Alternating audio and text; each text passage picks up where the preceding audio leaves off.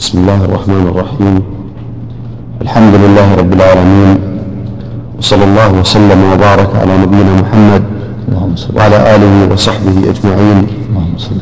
قال الشيخ عبد الرحمن بن حسن رحمه الله تعالى. قال المصنف رحمه الله تعالى باب قول الله تعالى حتى إذا فزع عن قلوبهم قالوا ماذا قال ربكم؟ قالوا الحق وهو العلي الكبير. قوله حتى إذا فزع عن قلوبهم أي زال الفزع عنها. قاله ابن عباس وابن عمر وأبو عبد الرحمن السلمي والشعبي والحسن وغيرهم. وقال ابن جرير قال بعضهم الذي فزع عن قلوبهم الملائكة. قالوا وإنما فزع عن قلوبهم من خشية من غشية تصيبهم عند سماعهم كلام الله بالوحي. وقال ابن عطية في الكلام حذف يدل عليه الظاهر. كأنه قال ولا هم شفعاء كما تزعمون أنتم بل هم عبدة مسلمون أبدا. ها؟ ولا هم. ولا هم شفعاء. كأنه قال ولا هم شفعاء كما تزعمون أنتم بل هم ليسوا شفعاء. نعم. بل هم عبدة مسلمون أبدا يعني منقادون حتى إذا فزع عن قلوبهم والمراد الملائكة على ما اختاره ابن جرير وغيره. قال ابن كثير رحمه الله وهو الحق الذي لا مرية فيه لصحة الأحاديث فيه والآثار. وقال أبو حيان تظاهرت الأحاديث عن رسول الله صلى الله عليه وسلم أن قوله حتى إذا فزع عن قلوبهم إنما هي في الملائكة إذا سمعت الوحي إلى جبريل يأمره الله به سمعت كجر سلسلة الحديد على الصفوان فتفزع عند ذلك تعظيما وهيبة. قال وبهذا المعنى من ذكر الملائكة في صدر الآية تتسق هذه الآية على الأولى ومن لم يشعر أن الملائكة مشار إليهم من أول قوله الذين زعمتم. لم تتصل له هذه الآية لم تتصل له هذه الآية بما قبلها. يقول الذين زعمتم بالله لا يملكون مثقال ذرة في السماوات والأرض. وما لهم فيه من شرك وما لهم من تنفع الشفاعة إلا من أذن له حتى إذا فزع عن قلوبهم. حتى إذا زال الفزع. قولوا لله إذا زعمتم من دون الله أنهم شفعاء. وهذا الباب فيه قصر المؤلف رحمه الله وجوب إخلاص العبادة لله وأن وأن الملائكة لا يصح من العبادة. وغيرهم من باب أولى لأن الملائكة هم خلق عظيم لكنهم يفزعون. يصيبهم الفزع والغشي. ومن يصيب الفزع والغشي لا يصح العبادة.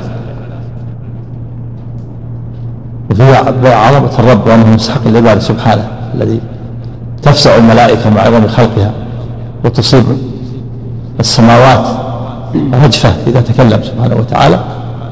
فهو الرب العظيم المستحق للعبادة. وأما غيرهم من المخلوقين فلا يستحقون شيئا من العبادة. فالملائكة وإن كانوا عظماء خلقهم الله خلقا عظيما إلا أنهم لا يصح العبادة. لضعف يصيبهم الضعف والفزع والخوف والموت فلا يصح من العبادة. نعم. وإنما الذي يستحق العبادة الرب. الواحد الأحد الفرد الصمد الذي لا تأخذه سنة ولا نوم. نعم سبحانه وتعالى نعم. قوله قالوا ماذا قال ربكم ولم يقولوا ماذا خلق ربنا. نعم في إثبات الكلام لله والرد على ما قال كلام الله مخلوق الملائكة قالوا ماذا قال ربكم ولم يقولوا ماذا خلق ربكم. معتزلة يقولون قال ربكم خلق ربكم قول مخلوق قول الله مخلوق عنده كلام الله مخلوق. تعالى الله. هذا كفر وضلال. نعم. قوله قالوا ماذا قال ربكم ولم يقولوا ماذا خلق ربنا. ولو كان كلام الله مخلوقا لقالوا ماذا خلق. انتهى من شرح سنة ابن ماجه. ومثل الحديث ماذا قال ربنا يا جبريل. وأمثال هذا في الكتاب والسنة كثير. وقوله قالوا الحق أي قالوا قال الله الحق. وذلك لأنهم إذا سمعوا كلام الله صعقوا ثم إذا أفاقوا أخذوا يسألون فيقولون ماذا قال ربكم؟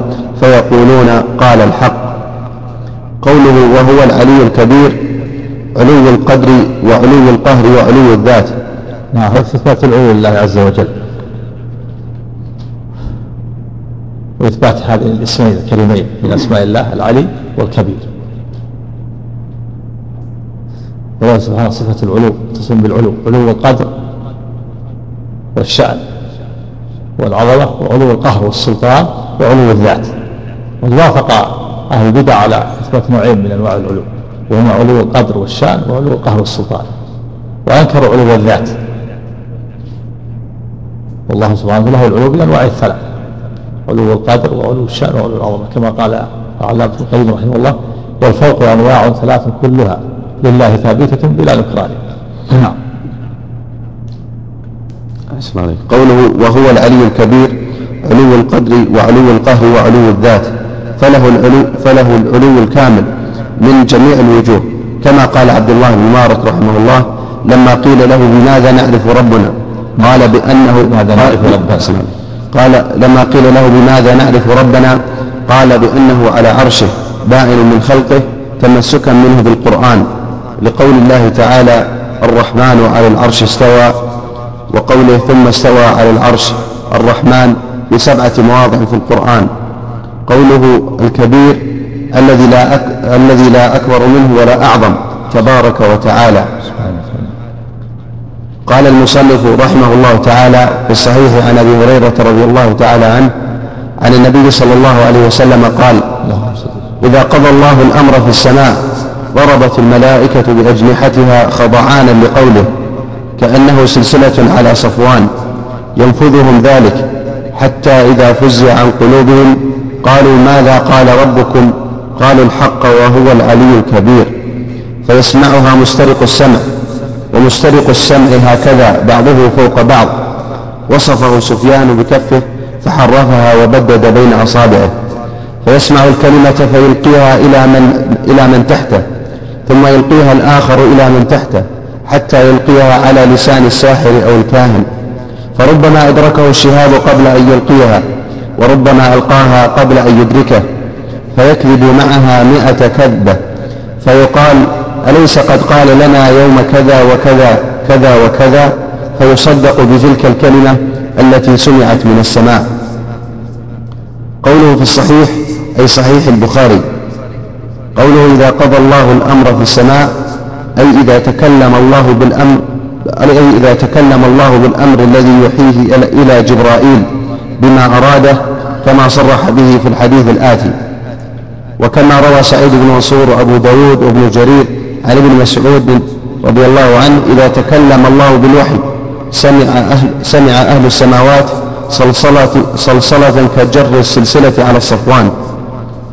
وروى ابن أبي حاتم وابن مردويه عن ابن عباس رضي الله عنهما قال لما أوحى الجبار إلى محمد صلى الله عليه وسلم دعا الرسول من الملائكة ليبعثه بالوحي. وروى من؟ وروى. أحسن عليك. وروى ابن أبي حاتم وابن نعم. مردويه. نعم.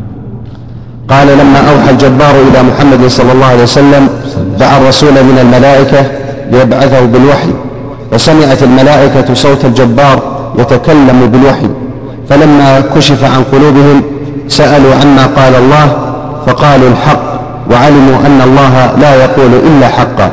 نعم في إثبات الصوت وأن كلام الرب بحرف وصوت خلافا للأشاعرة والكلابية الذين يقولون كلام الله ليس بحرف ولا صوت معنى قائم بالنفس. هذا باطل. الأشاعرة يقولون أن الله ما تكلم بكلمة ولا سمع جبريل منه كلمة ولكن الله اضطر وفهم المعنى القائم بنفسه فعبر بهذا القرآن. فهذا القرآن عبارة عبر به جبريل وإلا الله تعالى لم يتكلم بشيء. نعوذ بالله. الكلام يقولون معنى قائم بالنفس. وبعضهم قال إن الذي عبر به محمد. ومن الاشاعره من قال إن جبريل أخذ القرآن من اللوح المحفوظ. والله ما تكلم. يقول ما الكلام هو المعنى قائم بالنفس. الحرف والصوت ما ليس كلاما. لأنه لو كان كلاما بحرف والصوت بزعمهم لا لازم من ذلك أن تحل الحوادث في ذاته لأن الحرف والصوت حادث. قال الله عما يقول. غير كلام الرب لا يشبه كلام المخلوق. هذا كلام المخلوق. أما كلام الله فلا يشبه كلام المخلوقين نعم. قوله ضربت الملائكة بأجنحتها خضعانا لقوله أي لقول الله تعالى. قال الحافظ خضعانا بفتحتين من الخضوع. وفي رواية بضم أوله وسكون ثانية وهو مصدر بمعنى خاضعين. قوله كأنه سلسلة على صفوان أي كأن الصوت المسموع سلسلة على صفوان وهو الحجر الأملس. قوله ينفذهم ذلك هو بفتح التحتية وسكون النون وضم الفاء والذاء والذال المعجمة. ذلك أي القول والضمير في ينفذهم بالملائكة أي ينفذ ذلك القول الملائكة. أي يخلص ذلك القول ويمضي فيهم حتى يفزعوا منه. وعند ابن, وعند ابن مردويه من حديث ابن عباس فلا ينزل على أهل سماء إلا صعقوا وعند أبي داود وغيره مرفوعا إذا تكلم الله بالوحي سمع أهل السماء الدنيا صلصلة كجر السلسلة على الصفا فيصعقون فلا يزالون كذلك حتى يأتيهم جبريل الحديث. قوله حتى إذا فزع عن قلوبهم تقدم معناه. قوله قالوا ماذا قال ربكم؟ قالوا الحق. أي قالوا قال الله الحق. علموا أنه لا يقول إلا الحق. قوله فيسمعها مسترق السمع. أي يسمع الكلمة التي قضاها الله وهم الشياطين يركب بعضهم بعضا. وفي صحيح البخاري عن عائشة رضي الله عنها مرفوعة أن الملائكة تنزل في العنان وهو السحاب. فتذكر الأمر قضي في السماء فتسترق الشياطين السمع فتوحيه إلى الكهان. قوله ومسترق السمع هكذا وصفه سفيان بكفه أي وصف ركوب بعضهم فوق بعض. وسفيان هو ابن عيينة أبو محمد الهلالي الكوفي ثم المكي ثقة حافظ فقيه إمام حجة. مات سنة ثمان مات سنة ثمان وتسعين ومائة وله, وله إحدى وتسعون سنة. رحمه الله.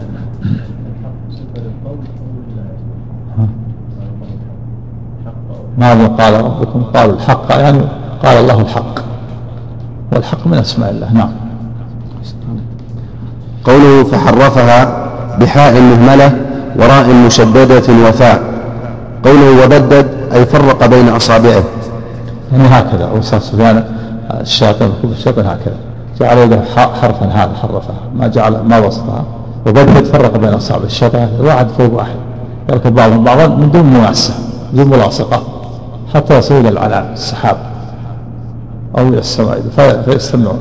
فيسمعون كلام الملائكة يسمعون كلمة الحق فيلقيها الشيطان الفوقي إلى من تحته. وهكذا حتى تصل إلى الشيطان الذي أسفل الشيطان الذي أسفل وهي الكاهن يلقيها في أذنه. يقرها في أذنه كقر الدجاجة. قار قار قرقرة كقر الدجاجة. وربما أدركه الشياب وأحلقه. الشوم تلاحقه تحرقه لكن أحيانا تدرك الشهاب الشيطان الأسفل قبل أن يلقيها في على اللسان في أذن الكاهن. وأحيانا يلقيها في أذنه قبل أن يحرقه. والشوب تلاحقه تحرقه. والشياطين كثيرون يولد شياطين كثيرون. ولهذا تحرق, تحرق هؤلاء الشياطين. ويأتي الشياطين الآخرون يسترقون السماء وهكذا. يبدو على الشياطين كثرة. الشياطين أولاد الشياطين يولد نسل. الشياطين ينسلون بكثرة أولاد الشياطين في, في الساعة آلاف آلاف مؤلفة ولله حكمة البالغة تحرق الشهب. الشياطين ويولد آخرون وهكذا كثيرون. هؤلاء الذين يركب بعضهم بعضا إلى إلى على السماء تحرقهم الشهب. ويأتي آخرون وهكذا. نسأل الله السلامة نعم. تلاوة امتحان نعم. قوله فيسمع الكلمة فيلقيها إلى من تحته أي يسمع الفوقاني الكلمة فيلقيها إلى آخر تحته. ثم يلقيها إلى إلى من إلى من تحته حتى يلقيها على لسان الساحر أو الكاهن. قوله فربما أدركه الشهاب قبل أن يلقيها. الشهاب هو النجم الذي يرمى أي ربما أدرك الشهاب المسترقة وهذا يدل على أن الرمي بالشهب كان قبل المبعث لما روى أحمد وغيره والسياق له في المسند من طريق معمر. قال أنبأنا الزهري عن علي بن حسين عن ابن عباس رضي الله عنهما قال كان رسول الله صلى الله عليه وسلم جالسا في نفر من أصحابه. قال عبد الرزاق من الأنصار قال فرمي بنجم عظيم فاستنار. قال فرمي بنجم عظيم فاستنار. قال ما كنتم تقولون إذا كان مثل هذا في الجاهلية؟ قال كنا نقول لعله يولد عظيم أو يموت عظيم. قلت للزهري أكان يرمى بها في الجاهلية؟ قال نعم. ولكن غلظت حين بعث النبي صلى الله عليه وسلم. قال فإنه لا يرمى بها لموت أحد ولا لحياته. ولكن ربنا تبارك اسمه إذا قضى أمرا سبح حملة العرش ثم سبح, ثم سبح أهل السماء الذين يلونهم ثم الذين يلونهم حتى يبلغ التسبيح هذا السماء هذه السماء الدنيا. ثم يستخبر أهل السماء الذين يلون حملة العرش فيقول الذين يلون حملة العرش بحملة العرش ماذا قال ربكم؟ فيخبرونهم ويخبر أهل كل سماء سماء حتى ينتهي الخبر إلى هذه السماء ويخطف الجن السمع فيرمون. فما جاء؟ ويخطف.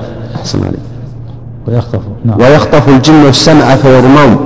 كما جاءوا به على وجهه فهو حق ولكنهم يقرفون فيه ويزيدون. ولكنهم أحسن عليك. ولكنهم يقرفون فيه ويزيدون. يقرفون. كذا. نعم نعم يكتبون. هذا يدل على أنهم قد قد يأخذون قد يسمعون من سماء الدنيا وقد يأخذون من كلام الملائكه الذي في السحاب في العنان. نعم. قال عبد الله قال أبي قال عبد الرزاق ويخطف الجن ويرمون وفي رواية له لكنهم يزيدون فيه ويقرفون وينقصون. لأن الجن أرواح يذهبون في طبقات الجو إلى شأن بعيد. ليسوا كالأجسام. نعم. أحسن عليكم. الحديث كذلك أخرجه مسلم في الصحيح والترمذي وأبو نعيم والبيهقي وعبد الرزاق والنسائي وعبد بن حميد وابن منذر وابن أبي حاتم وابن مردوي. نعم. قوله فيكذب معها مئة كذبة أي الكاهن أو الساحر وكذبة بفتح الكاف وسكون الذال المعجمة. قوله فيقال أليس قد قال لنا يوم كذا قوله فيقال أليس قد قال لنا يوم كذا وكذا كذا وكذا؟ هكذا في نسخة بخط المصنف رحمه الله كالذي في صحيح البخاري سواء. قال المصنف وفيه قبول وفيه قبول النفوس للباطل. قبول قبول قبول النفس للباطل كيف يعني يصدقون الكاهن بالكذب الكثير من أجل واحدة؟ ولا يكذبونه. لأنه يخبر بواحدة من السماء ويكتب معها 100 كذبة فإذا وقعت التي أخبر بها التي سمعت من السماء صدقوه بجميع الكذب هذا في قول نفس الشر والباطل. العبرة بالأكثر واحدة الصدق ومئة أو أكثر كذب. ومع ذلك يصدق الناس الكهنة في جميع ما يخبرون به من أجل واحدة نعم. قال المصنف وفيه قبول النفوس للباطل. يتعلقون بواحدة ولا يعتبرون بمئة. وفيه أن الشيء إذا كان فيه شيء من الحق فلا يدل على أنه حق كله. فكثيرا ما يلبس ما يلبس أهل الضلال الحق ما يلبس أهل الضلال الحق بالباطل ليكون أقبل لباطلهم. نعم. قال تعالى ولا تلبسوا الحق بالباطل وتكتموا الحق وأنتم تعلمون. وفي هذه الأحاديث وما بعدها وما في معناها إثبات علو الله تعالى على خلقه على ما يليق بجلاله وعظمته وأنه تعالى لم يزل متكلما إذا شاء بكلام يسمعه الملائكة. وهذا قول أهل السنة قاطبة سلفا وخلفا خلافا للأشاعرة والجهمية ونفاة المعتزلة. فإياك أن تلتفت إلى ما زخرفه أهل التعطيل وحسبنا الله ونعم الوكيل. قال المصنف رحمه الله تعالى وعن النواس بن سمعان الحمد لله رب العالمين وصلى الله وسلم وبارك على نبينا محمد وعلى آله وصحبه أجمعين. قال الشيخ عبد الرحمن بن حسن رحمه الله تعالى قال المصنف رحمه الله تعالى وعن النواس بن سمعان قال قال رسول الله صلى الله عليه وسلم. إذا أراد الله تعالى أن يوحي بالأمر تكلم بالوحي أخذت السماوات منه رجفة أو قال رعدة شديدة خوفا من الله عز وجل. فإذا سمع ذلك أهل السماوات صعقوا وخروا لله سجدا. فيكون أول من يرفع رأسه جبريل. فيكلمه الله من وحيه بما أراد. ثم يمر جبريل على الملائكة. كلما مر بسماء سأله ملائكتها ماذا قال ربنا يا جبريل؟ فيقول قال الحق وهو العلي الكبير. فيقولون كلهم مثل ما قال جبريل. فينتهي جبريل بالوحي إلى حيث أمره الله عز وجل. هذا الحديث رواه ابن أبي حاتم بسنده كما ذكره العماد بن كثير في تفسيره. النواس بن سمعان رضي الله عنه بكسر السين بن خلاد الكلابي ويقال الأنصاري صحابي ويقال أن أباه صحابي أيضا. قوله إذا أراد الله أن يحيى بالأمر إلى آخره فيه النص على أن الله تعالى يتكلم بالوحي وهذا من حجة أهل السنة على النفاة لقولهم لم يزل الله متكلما إذا شاء. نعم هذا من حجة أهل السنة على أهل البدع الذين أنكروا أن يكون الله متكلما الجهمية والمعتزلة أنكروا أن يكون الكلام صفة من صفات الله وقالوا إنه مخلوق من مخلوقاته. قال إن كلام الله هذه الألفاظ والمعاني خلقها في غيره فصار بها متكلما. وقالت المعتزلة إن الله ما كلم موسى ولكن الله خلق الكلام في الشجرة فالشجرة هي اللي كلمت موسى. قالت يا موسى إني أنا الله رب العالمين. هل, هل تقول الشجرة إني أنا الله رب العالمين؟ نسأل الله العافية. وبعضهم قال إن الله خلق الكلام في الهواء. وذهبت الأشاعرة إلى أن الكلام معنى قائم بالنفس. لا يسمع ليس بحرف ولا صوت. وقالوا إن الكلام ينقسم إلى قسمين. المعنى هذا هو الكلام. واللفظ حروف الأوصاف ليست كلام. وقالوا إن الله ما تكلم ولا بكلمة ولا تكلم بالقرآن ولكن الله اضطر جبريل ففهم المعنى القائم بنفسه فعبر بهذا القرآن. هذا عبارة عبر به جبريل. عما في نفس الله. أما كلام الله فهو في نفسه. قال آخرون من الأشاعرة إن الذي عبر هو محمد ليس جبريل. وقال فريق ثالث من الأشاعرة أن إن جبريل أخذ القرآن من اللوح المحفوظ والله لم يسمع منه كلمة. وهذا من أبطل الباطل. النصوص صريحة في أن الله يتكلم بصوت بحرف وصوت يسمع. حين الله ينادي يوم القيامة بصوت يسمعه من بعد كما يسمعه من قرب. إنما ينادي آدم يوم القيامة يقول يا يا آدم فيقول لبيك وسعديك يقول أخرج بعث النار. والنصوص في هذا كثيرة. لا حصر لها. إثبات الصوت والحرف. الله تعالى يتكلم بكلام بحرف وصوت يسمع. لا يشبه كلام المخلوقين. نعم. أحسن الله عليكم. ذكر شيخ الإسلام في العقيدة الأصفهانية قال عن قال نقل عن البخاري قال وفي اتفاق المسلمين دليل على أن نعيما ومن نحى نحوه ليس بمارق ولا مبتدع. إيش؟ أحسن عليك. اتفاق إيش؟ نقل عن البخاري أحسن عليك. قال ولقد بين نعيم بن حماد أن كلام الرب ليس يخلق وأن العرب لا تعرف الحي من الميت إلا بالفعل. فمن كان له فعل فهو حي ومن لم يكن له فعل فهو ميت. وأن أفعال العباد مخلوقة فضيق عليه حتى مضى لسبيله وتوجه أهل العلم لما نزل به. ثم قال بعد ذلك حسن عليك آه نقل عن عبد الله بن حامد أبو عبد الله بن حامد في كتابه أصول الدين ومما يجب الإيمان به التصديق بأن الله متكلم وأن كلامه قديم وأنه لم يزل متكلما في كل أوقاته موصوفا بذلك. وكلامه قديم غير محدث كالعلم والقدرة. قال وقد علم أن المذهب أن كون الكلام صفة ومتكلما به ولم يزل موصوفا بذلك ومتكلما إذا شاء وبما شاء. ولا نقول وهذا هو الشاهد ولا نقول إنه ساكت في حال ومتكلم في حال من حيث حدوث الكلام. قال ولا خلاف عن أبي عبد الله يعني أحمد بن حنبل أن الله لم يزل متكلما قبل أن يخلق الخلق. إيش؟ ولا, ولا نقول إنه إيش؟ أحسن الله عليه ولا نقول ولا نقول إنه ساكت في حال ومتكلم في حال من حيث حدوث الكلام. قال ولا خلاف من, من كلام هذا؟ آه نسبه إلى أبو عبد الله بن حامد في كتاب أصول الدين. إيه، لا هذا ما ما ما بصحيح هذا. هذا ما بصحيح. هو متكلم في حال وساكت في حال ما لا نقول معناه ان هذا موافق مذهب السالمية اللي يقولون إنه لم يزل متكلم ان إن الله تعالى لم يزل. يقول قد سمع الله قلت قد سمع الله قلت تجادلك في زوجها. والحر حتى لا يحل الحرف والصوت في ذاته. هذا كلام ما هو صحيح نعم ابن حامد في عليه ملحوظات من الحنابلة. نعم. أحسن عليك ذكر بعد ذلك الرد. هذا من استشهاد ذكر شيخ الإسلام نقله بالرد عليه. نعم. نقله بالرد عليه. نعم. هذا معروف باطل مو بصحيح. نعم. استشهد الحديث الله الكلام معروف. أقول الكلام فيه. النصوص التي دلت على إثبات الكلام لله لا حصر لها. نعم. ثم استشهد بعد ذلك الحديث إن الله فرض فرائض فلا تضيعوها وحد حدودا فلا تعتدوها وسكت عن أشياء نعم. رحمة لكن الله تعالى يتكلم إذا شاء متى شاء كيف شاء سبحانه وتعالى. نعم. نعم. قال رحمه الله قوله أخذت السماوات منه رجفة.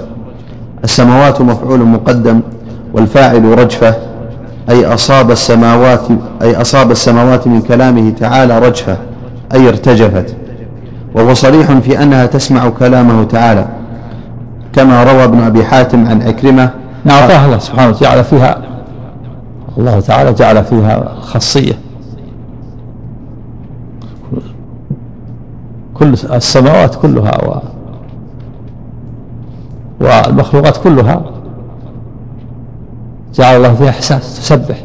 وإن من شيء لا يسبح بحمده ولكن لا تفقهون تسبيحه. سبح لله ما في السماوات وما في الأرض. نعم. السماوات جعل الله فيها إحساس حتى أصابها رجفة. نعم. قال وهو صريح في أنها تسمع كلامه تعالى. كما روى ابن أبي حاتم عن عكرمة, عن عكرمة قال إذا قضى الله أمرا تكلم تبارك وتعالى رجفت السماوات والأرض والجبال وخرت الملائكة كلهم سجدا. قوله أو قال رعدة شديدة شك من الراوي. هل قال النبي صلى الله عليه وسلم رجفة؟ أو قال رعدة والراء مفتوحة فيهما. قوله خوفا من الله عز وجل.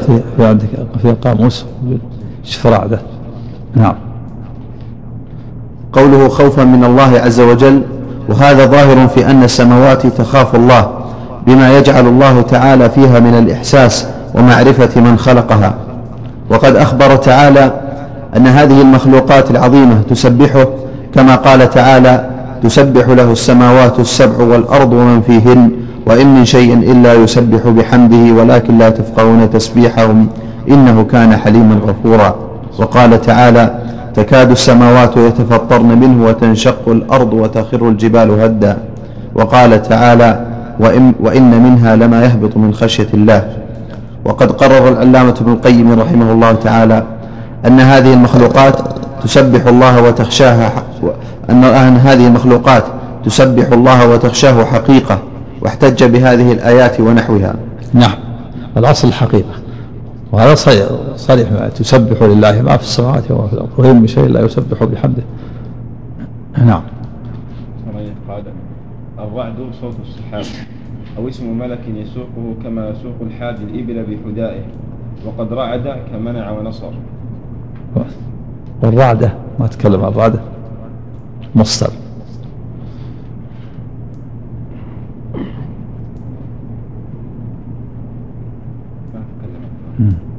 نعم وفي البخاري عن ابن مسعود رضي الله عنه قال كنا نسمع تسبيح الطعام وهو يؤكل. نعم. في الحديث الآخر النبي قال إني لا أعلم حجرا كان يسلم علي بمكة. والجذع حن. لما وضع للنبي صلى الله عليه وسلم منبر آخر غير الجذع كان يخطب عليه جعل يهدئ عليه الصلاة كما يهدأ الصبي حتى سكن نعم. وفي حديث أبي ذر رضي الله عنه أن النبي صلى الله عليه وسلم أخذ في يده حصيات فسمع لهن تسبيح الحديث. وفي صحيح قصة حنين الجذع الذي كان يخطب عليه الذي كان يخطب عليه النبي صلى الله عليه وسلم قبل اتخاذ المنبر ومثل هذا كثير. وقوله صعقوا وخروا لله سجدا الصعق هو الغشي ومعه السجود. وقوله فيكون أول من يرفع رأسه جبريل بفتح أول. خبر خبر يكون تقدم على اسمها ويجوز العكس. ومعنى جبريل؟ يكون أول من يرفع رأسه جبريل.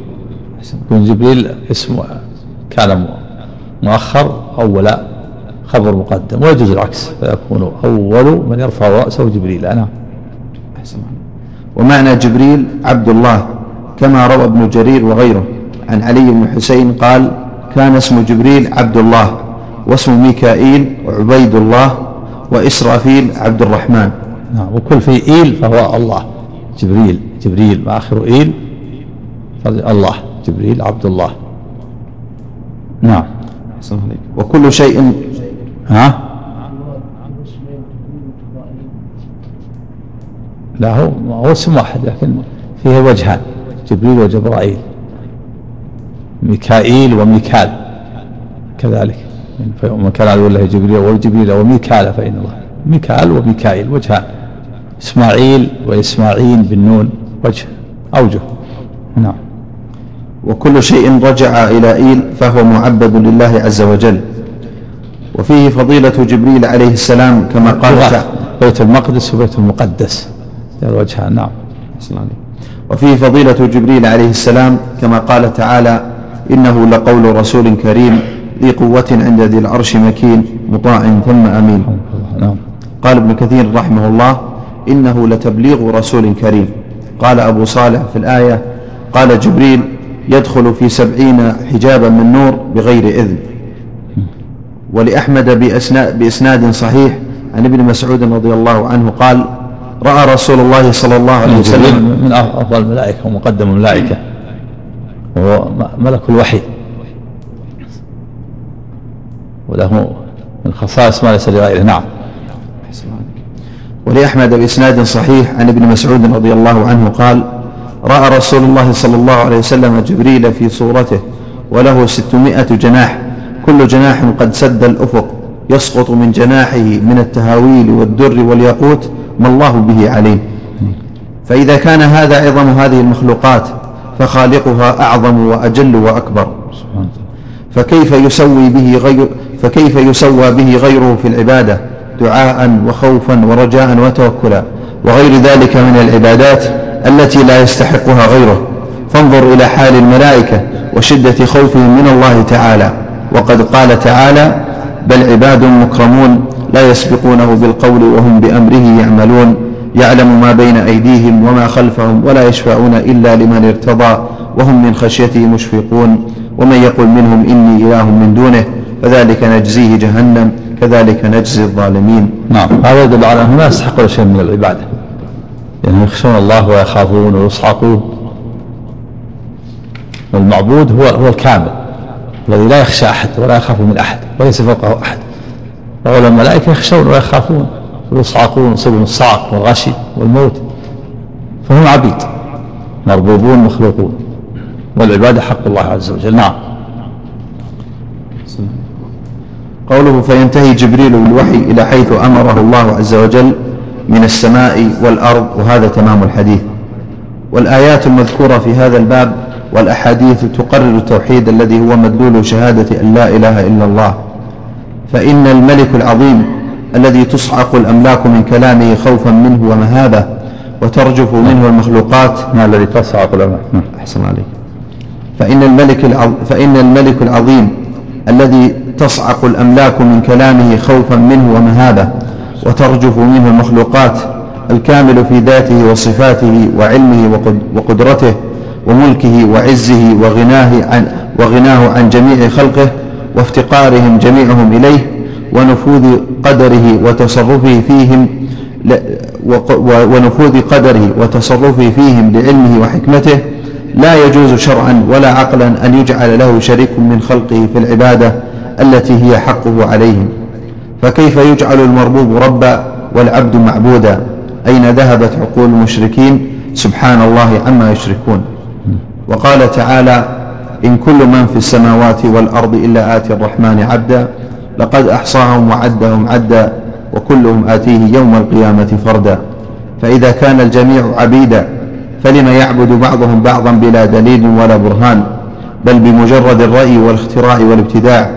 ثم قد أرسل رسله من أولهم بل بمجرد الرأي. والاختراع؟ والاختراع. بل بمجرد الرأي والاختراع والابتداع. نعم.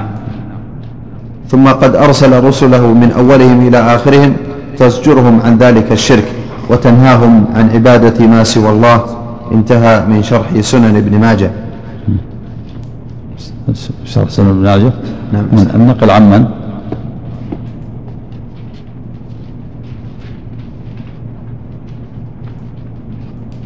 عندكم موجود, موجود هذا؟ عمن من؟ نقل عمن ما أحد. ها؟ ما أحد. بس. نعم.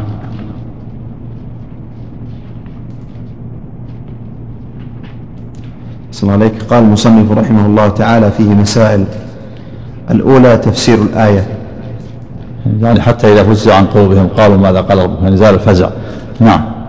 الثانية ما فيها من الحجة على إبطال الشرك خصوصا خصوصا ما تعلق على الصالحين وهي الآية التي قيل إنها تقطع عروق شجرة الشرك من القلب. من الآية التي قبلها. قول تعالى قل ادعوا الذين زعمتم من دونه من دون الله لا يملكون مثقال ذرة نفع عنهم الملك وما لهم فيما من شرك نفع الشركة. وما لهم من ظهير المساعدة. ولا تنفع الشافعون نفع, الشفاعة. فقطع طرق الشرك. جميع الأشياء التي تعلق بها المشركون نفت عنهم. لأن العابد إنما يعبد المعبود لما يحصل له من النفع. والنفع لا يتجاوز هذه الأربعة واحد من هذه الأربعة. إما أن يكون مالكا لما يريده عابده منه. فإن لم يكن مالكا كان شريكا للمالك. فإن لم يكن شريكا كان معينا وظهيرا. فإن لم يكن معينا كان شفيعا عنده.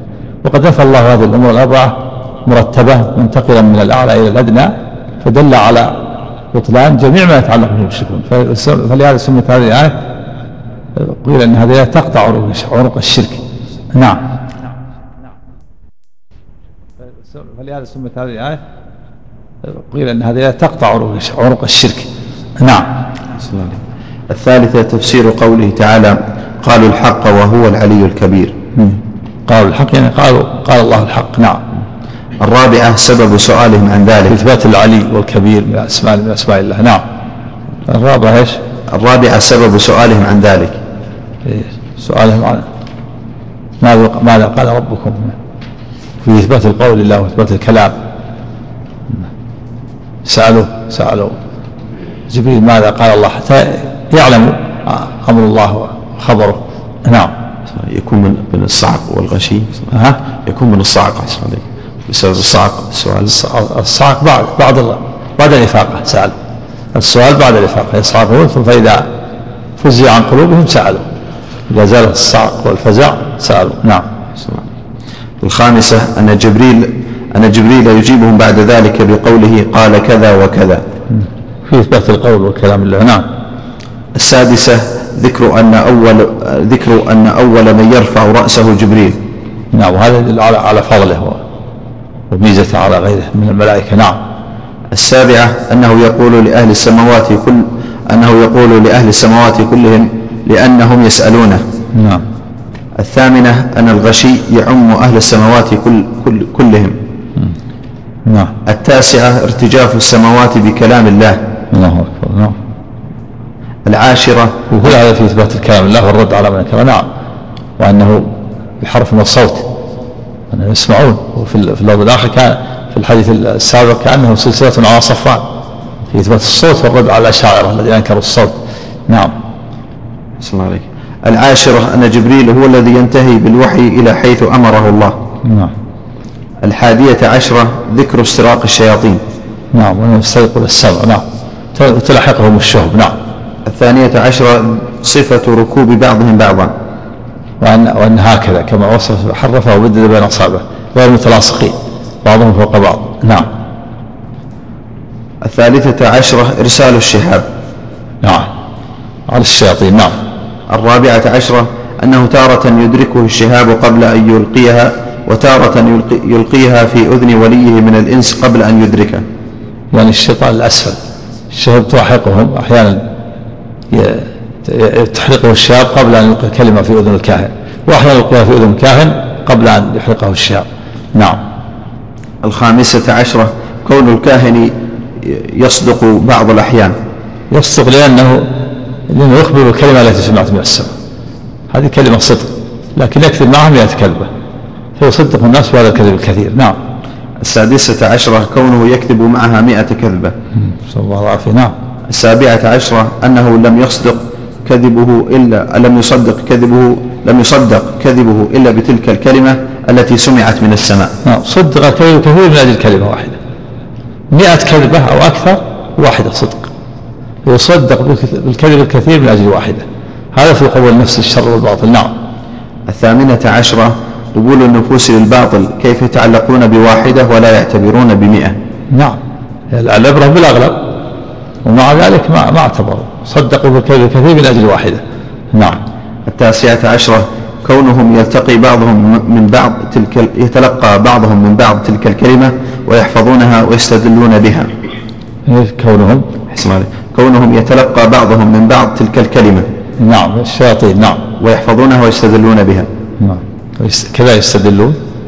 لعل يقصد الناس نعم. كونهم إيش؟ يحفظونها ويستدلون كون إيش كونهم يتلقى بعضهم من بعض تلك الكلمة. نعم. ويحفظونها ويستدلون بها. إذا يعني الناس حينما يخبرهم الكاهن بهذه الكلمة يتلقى بعضهم عن بعض ويستدلون بها على تصديق الكاهن بكذبه الكثير. نعم. العشرون إثبات الصفات خلافا للأشعرية المعطلة. إثبات الكلام لله وإثبات العلو إثبات اسم العلي والكبير. نعم. الحادية والعشرون أن تلك الرجفة والغشي خوفا من الله عز وجل. نعم إثبات عظمة الرب سبحانه وتعالى. نعم. الثانية والعشرون أنهم يخرون لله سجدا. الملائكة من عظمته وهيبته سبحانه. نعم. باب الشفاعة. نعم. سمع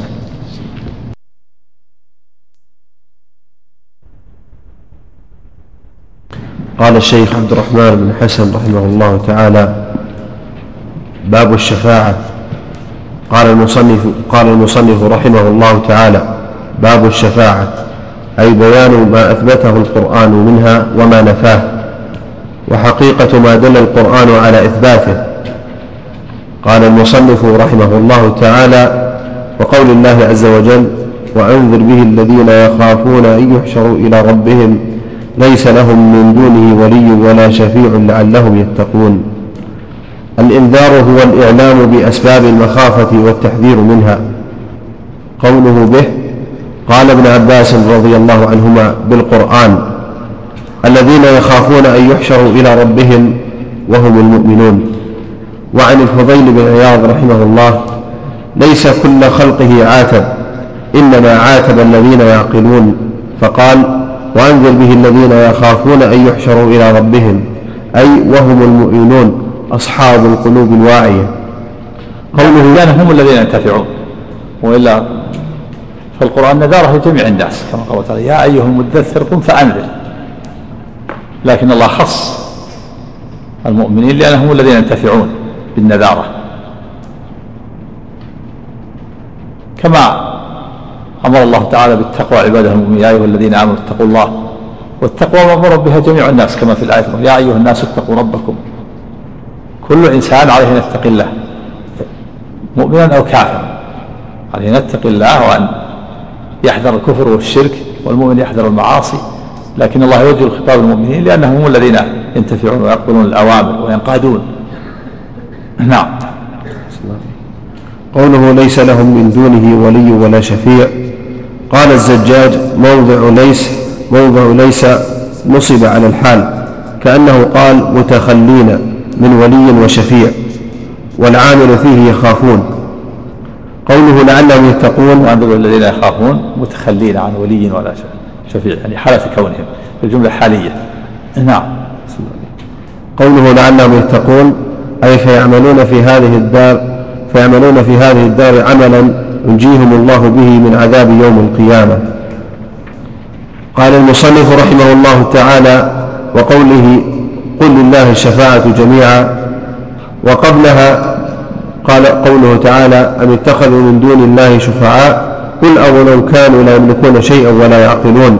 وهذه الآية كقوله تعالى ويعبدون من دون الله ما لا يضرهم ولا ينفعهم ويقولون هؤلاء شفعاؤنا عند الله. قل أتنبئون الله بما لا يعلم في السماوات ولا في الأرض؟ سبحانه وتعالى عما يشركون.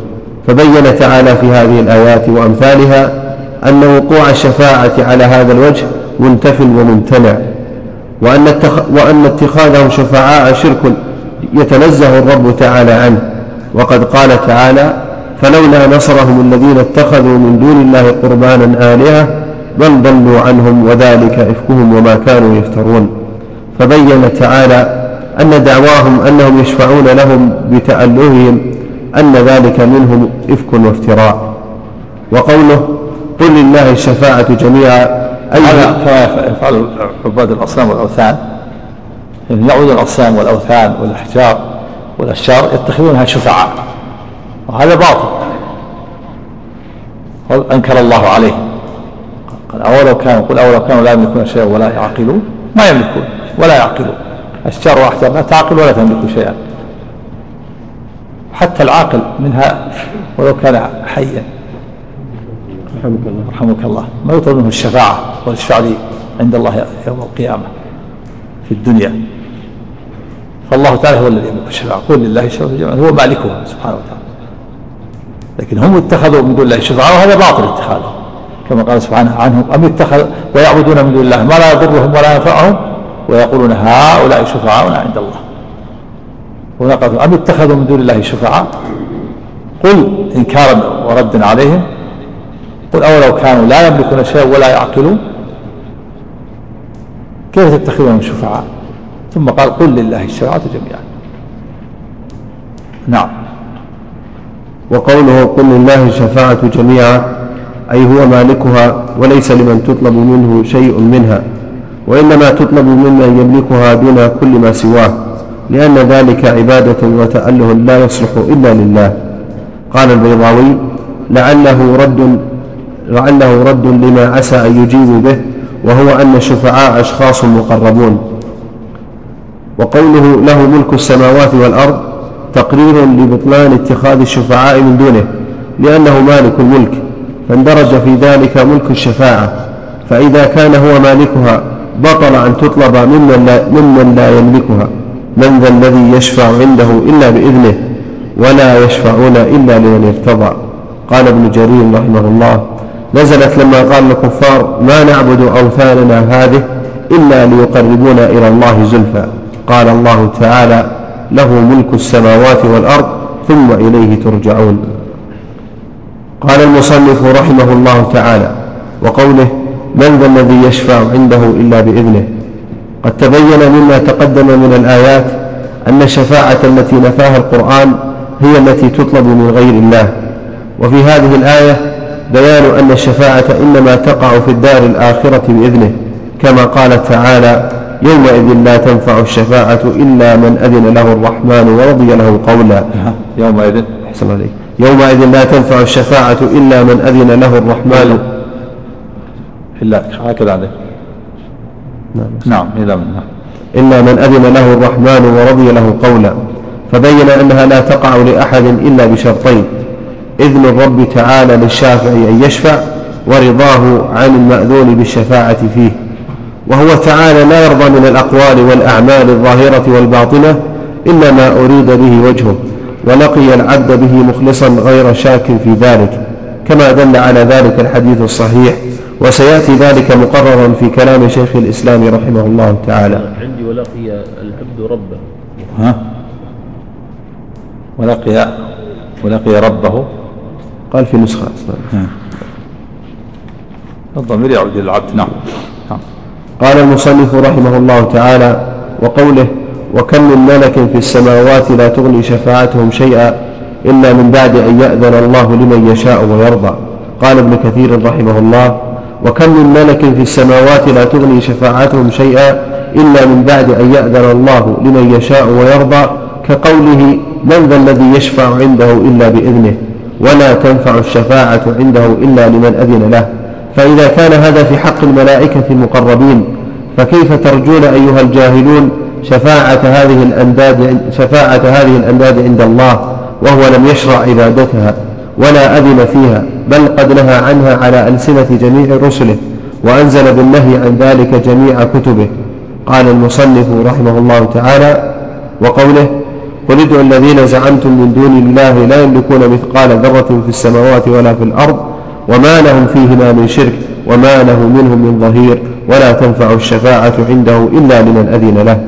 قال ابن القيم رحمه الله تعالى في الكلام على هذه الآيات وقد قطع الله الأسباب التي يتعلق بها المشركون جميعها فالمشرك إنما يتخذ معبوده لما يحصل له من النفع والنفع لا يكون إلا ممن فيه خصل إلا ممن فيه خصلة من هذه الأرض. إلا من فيه خصلة أحسن عليك. والنفع لا يكون إلا ممن فيه خصلة من هذه الأربع.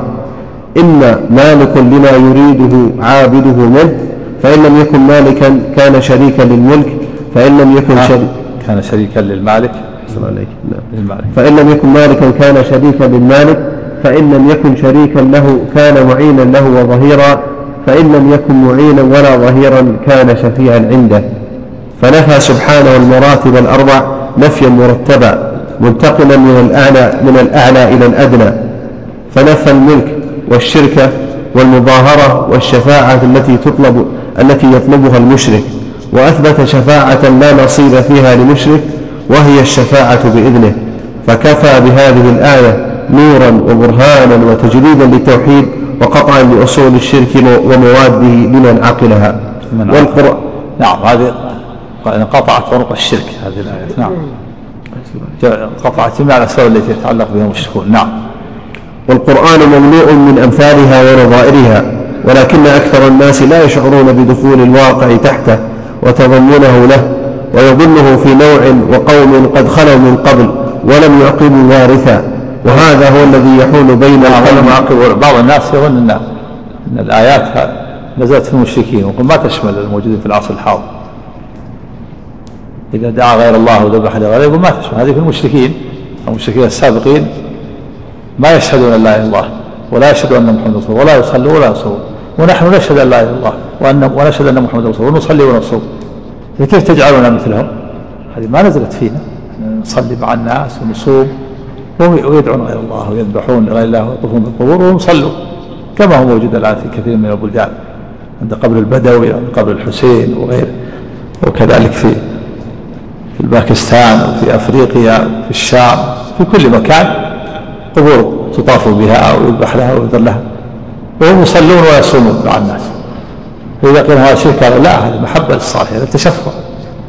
قيل إن الله تعالى أخبر أن المشركين يعملون هذا. قال المشركين أولئك هذه الآية نزلت فيها ما تشمل أولئك ما يصلون ولا يصومون ولا يشهدون أن لا إله إلا الله. من فعل الشرك ما يفيد الصلاة ولا الصيام من فعل الشرك انتقم وطالت عباداته الشرك يبطل الأعمال. نعم صلى الله عليه وسلم نعم إيش قول صدرنا؟ والقرآن مملوء من أمثالها ونظائرها. ولكن أكثر الناس لا يشعرون بدخول الواقع تحته وتضمنه له ويظنه في نوع وقوم قد خلوا من قبل ولم يعقبوا وارثا. نعم ولم يعقبوا. أحسن أحسن. يحصل يعقب لكن نعم. نعم. ويظنه في نوع وقوم قد خلوا من قبل ولم يعقبوا وارثا. وهذا هو الذي يحول بين القلب وبين فهم القرآن. ولعمر الله إن كان أولئك قد خلوا فقد ورثهم من هو مثلهم أو شر منهم أو دونهم وتناول القرآن لهم كتناوله لأولئك. ثم قال ومن نوعه أي الشرك طلب الحوائج من الموتى قال يعني يعني المقيد نعم. ثم قال نعم. ثم قال ومن نوعه أي الشرك طلب الحوائج من الموتى والاستغاثة بهم. وهذا أصل شرك العالم. فإن الميت قد انقطع عمله وهو لا يملك لنفسه نفعا ولا ضرا. فضلا لمن استغاث به وسأله أن يشفع له إلى الله وهذا من جهله بالشافع والمشفوع عنده فإنه لا يقدر أن يشفع له عند الله إلا بإذنه والله لم يجعل استغاثته وسؤاله سببا لإذنه وإنما السبب كمال التوحيد فجاء هذا المشرك بسبب يمنع الإذن وهو بمنزلة من استعان في حاجة بما يمنع حصولها وهذه حالة كل مشرك. فجمعوا بين الشرك بالمعبود وتغيير دينه ومعاداة أهل التوحيد. الشرك بالمعبود وهو الله. تغيير دينه تغيير دين الله. نعم. فجمعوا. فجمعوا بين الشرك بالمعبود وتغيير دينه ومعاداة أهل التوحيد ونسبة أهله إلى التنقص بالأموات. وهم قد تنقصوا الخالق بالشرك وأولياءه الموحدين بذمهم وعيبهم ومعاداتهم. وتنقصوا من أشركوا به غاية التنقص. إذ ظنوا أنهم راضون منهم بهذا. وأنهم أمروهم به وأنهم يوالونهم عليه وهؤلاء هم أعداء الرسل في كل زمان ومكان وما أكثر المستجيبين لهم. وما أكثرهم. صدق. رحمه الله. نعم. وما نجا من وما وما أكثر. أحسن عليك. وما أكثر المستجيبين لهم. وما نجا من من شرك وما جاء من شرك هذا الشرك. نعم. وما جاء من شرك هذا الشرك الأكبر إلا من جرد الشرك الأولى يعني الشيء الذي يعني المصيدة الذي يصيد بها. وما يجعل الإنسان يصيد به الشرك. والثاني الشرك الذي هو ضد التوحيد. ما نجا من شرك هذا الشرك نعم. وما نجا من شرك هذا الحبائل يعني الشرك الحبائل التي يصاد بها نعم. نعم. وما نجا من شرك هذا الشرك الأكبر إلا من جرد توحيده لله وعاد المشركين في الله وتقرب بنقدهم إلى الله واتخذ الله وحده وليه وإلهه ومعبوده فجرد حبه لله وخوفه لله ورجاءه لله وذله لله وذله وذله لله وتوكله على الله واستعانته بالله والتجاءه إلى الله واستغاثته بالله. استغاثته. كل بغاث نعم. واستغاثته بالله. معطوف على نعم توكله واستغاثته نعم. وتوكله على الله واستعانته بالله والتجاءه إلى الله واستغاثته بالله وقصده لله متبعا لأمره متطلبا لمرضاته. إذا سأل سأل الله وإذا استعان استعان بالله وإذا عمل عمل وإذا عمل عمل لله عمل وإذا عمل. وإذا عمل عمل لله فهو لله وبالله ومع الله. انتهى كلامه رحمه الله. رحمه الله. نعم. وهذا الذي ذكره هذا الإمام هو حقيقة دين الإسلام كما قال تعالى ومن أحسن دينا ممن أسلم وجهه لله وهو محسن واتبع ملة إبراهيم حنيفا واتخذ الله إبراهيم خليلا. قال المصنف رحمه الله تعالى قال أبو العباس بركة. صلى الله عليه وسلم بسم الله الرحمن الرحيم. الحمد لله رب العالمين وصلى الله وسلم وبارك على نبينا محمد وعلى آله وصحبه أجمعين. قال الشيخ عبد الرحمن بن حسن رحمه الله تعالى قال المصنف رحمه الله تعالى قال أبو العباس رحمه الله نفى الله عما سواه كل ما يتعلق به المشركون فنفى أن يكون لغيره ملك أو قسط منه أو يكون عونا لله ولم يبق إلا الشفاعة فبين أنها لا تنفع إلا لمن أذن له الرب كما قال ولا يشفعون إلا لمن ارتضى.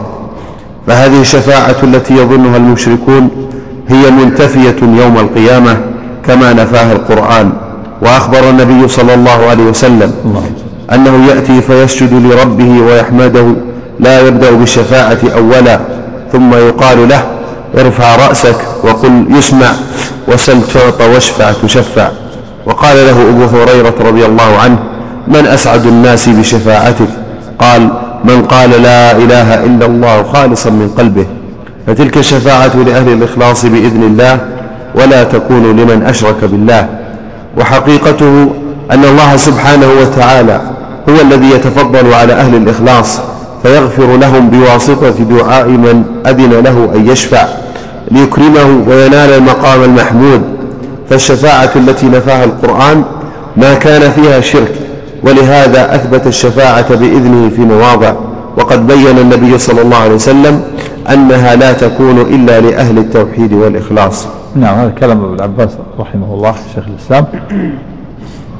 هو خلاصة خلاصة لمعاني النصوص التي وردت في هذا الباب. فالشفاعة ملك لله عز وجل كما قال قل لله الشفاعة جميعا. لكنها الشفاعة حقيقتها أن الله يتفضل على أهل الإخلاص أهل التوحيد فيغفر لهم بواسطة دعاء من أجل له أن يشفع ليكرمه وينال المقام المحمود. فالشافع يكرمه الله حيث يأذن له والمشفوع له يتفضل الله عليه بقبول دعاء من أذن له أن يشفع فيشفعه فيه فهو من الله وإلى الله. هو الذي أذن للشفع أن يشفع وهو الذي رضي عن المشفوع له أن يشفع له. فتفضل على أهل التوحيد والإخلاص قبل الشفاعة فيه وأكرم الشافع فأذن له أن يشفع. سبحانه وتعالى. نعم. قوله قال أبو العباس وكنية شيخ الإسلام أحمد بن عبد الحليم بن عبد السلام بن تيمية الحراني إمام المسلمين رحمه الله. قوله وقال له أبو هريرة إلى آخره هذا الحديث رواه البخاري والنسائي عن أبي هريرة رضي الله عنه ورواه أحمد وصححه ابن حبان وفيه وشفاعتي لمن قال لا إله إلا الله مخلصا يصدق قلبه لسانه ولسانه قلبه. ما في ترجمة ترجمة الشيخ؟ ما ذكرت. ها؟ فقط. ما ترجم له قالت شيخ الإسلام. ها؟ ما نعم. ما ذكرت. نعم. وشاهده في صحيح مسلم عن أبي هريرة رضي الله عنه قال قال رسول الله صلى الله عليه وسلم لكل نبي دعوة مستجابة فتعجل كل نبي دعوته وإني اختبأت دعوتي شفاعة لأمتي يوم القيامة فهي نائلة إن شاء الله من مات لا يشرك بالله شيئا. وقد ساق وقد ساق المصنف رحمه الله كلام شيخ الإسلام هنا فقام مقام الشرح والتفسير لما في هذا الباب من الآيات وهو كاف واف بتحقيق من الإيجاز بتحقيق بتحقيق مع الإيجاز والله أعلم. نعم فهنا يدخل إن شاء الله. مما فلا يشرك بالله شيئا. يعني الشفاعة تنال كل من مات على التوحيد. وإن شاء الله التبرك باسم الله ولإخراج من لم تنله الشفاعة. لأن هناك من العصاة من لم تنله الشفاعة. فيخرجهم رب العالمين برحمته. لأن هناك من العصاة من لم تنله الشفاعة. فيخرجهم رب العالمين برحمته. وشفعة الملائكة وشفع النبيون. ولا يبقى إلا رحمة وأرحم الراحمين. فيخرج قوم من النار لم يعملوا خيرا قط. زيادة على التوحيد والإيمان. نعم. قال وقد عرف الإخلاص بتعريف حسن بتعريف حسن. فقال الإخلاص محبة الله وحده وإرادة وجهه. وقال ابن القيم رحمه الله في معنى حديث أبي هريرة فقال محب الإخلاص محبة الله وحده. فقال الإخلاص محبة الله وحده وإرادة وجهه. نعم.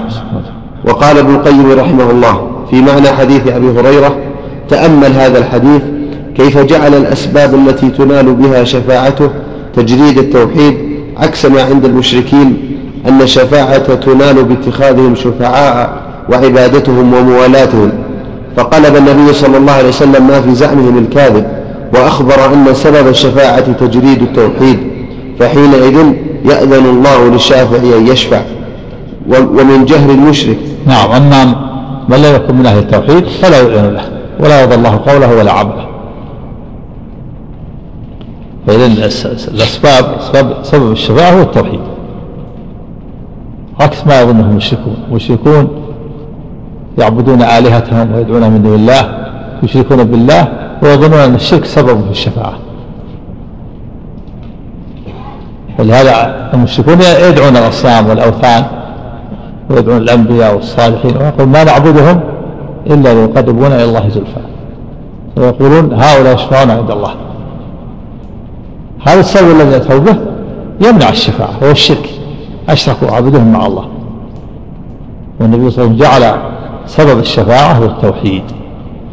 ولهذا لما قال أبو هريرة رضي الله عنه من أسعد الناس بشفاعتك يا رسول الله؟ قال من قال لا إله إلا الله خالصا من قلب إذن سبب الشفاعة سبب التوحيد. والمشركون أتوا بسبب يمنع من الشفاعة وهو الشرك. نعم. فقلب النبي صلى الله عليه وسلم ما في زعمهم الكاذب.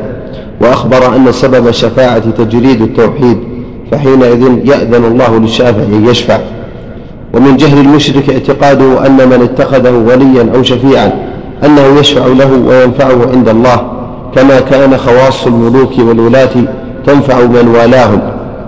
ولم يعلموا أنه لا يشفع عنده أحد إلا بإذنه ولا يأذن في الشفاعة إلا لمن رضي قوله وعمله. كما قال في الفصل الأول من ذا الذي يشفع عنده إلا بإذنه؟ وفي الفصل الثاني ولا يشفعون إلا لمن ارتضى. وبقي فصل ثالث وهو أنه لا يرضى من القول والعمل إلا توحيده واتباع رسوله صلى الله عليه وسلم. واتباع أحسن عليه وهو أنه لا يرضى من القول والعمل إلا توحيده واتباع, واتباع رسوله صلى الله عليه وسلم. فهذه ثلاثة فصول تقطع شجرة الشرك من قلب تقطع شجرة الشرك من قلب من وعاها وعقلها وعقلها وعقلها الأول أنه لا شفاعة إلا بعد إذن الله. الثاني أنه لا يشفع إلا لما رضي الله قوله وعمله. الثالث أن الله لا يرضى إلا التوحيد. نعم. فهذه ثلاثة فصول تقطع شجرة الشرك من قلب من وعاها وعقلها. انتهى. وذكر أيضا رحمه الله أن الشفاعة ستة أنواع. الأول الشفاعة الكبرى التي يتأخر عنها أولو العزم عليهم الصلاة والسلام حتى تنتهي إليه صلى الله عليه وسلم فيقول أنا لها.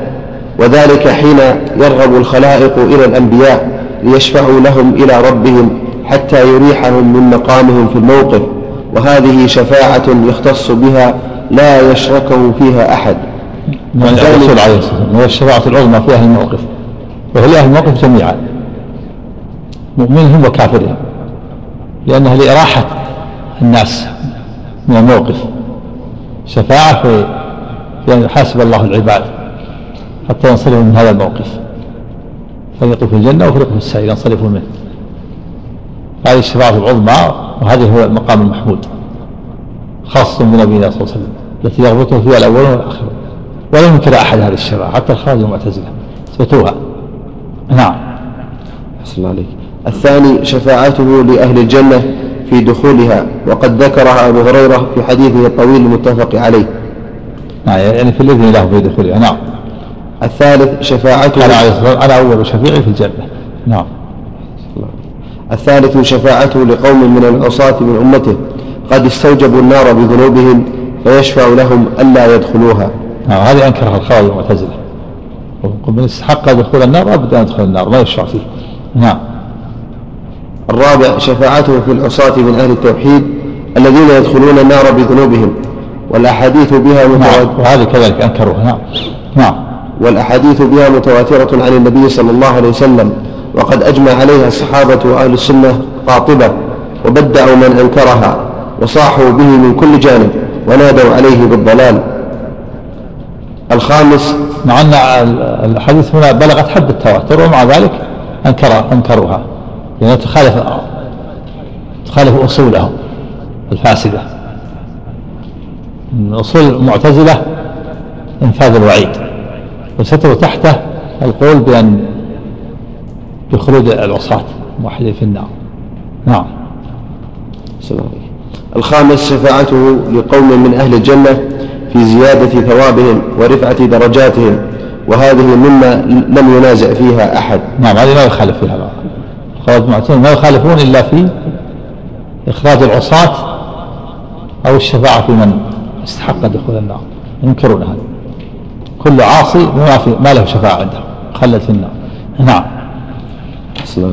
وكلها مختصة بأهل الإخلاص الذين لم يتخذوا من دون الله وليا ولا شفيعا نعم. كما قال تعالى وأنذر به الذين يخافون أن يحشروا إلى ربهم. ليس لهم من دونه ولي ولا شفيع. السادس شفاعته في بعض الكفار من أهل النار حتى يخفف حتى يخفف عذابه. وهذه خاصة بأبي طالب وحده. نعم. وهناك بعضهم السابعة الشفاعة في قوم تساوت حسناتهم وسيئاتهم. وهي داخلة في من استحق دخول النار. والثامنة الشفاعة من يدخل الجنة بغير حساب ولا عذاب. نعم. أحسن عليك الأعراف فيها عليها دليل. نعم. سوت حسناتهم وسيئاتهم ذاك أدلة يعني. ذكرها بعضهم. داخلة في يعني في يلحقها بمن استحق دخول النار.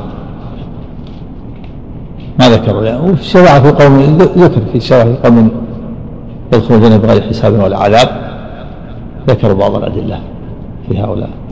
وهذه تكون ملحقة تابعة لمن؟ في من استحق دخول النار. ولهذا ما عدها المصنف هنا.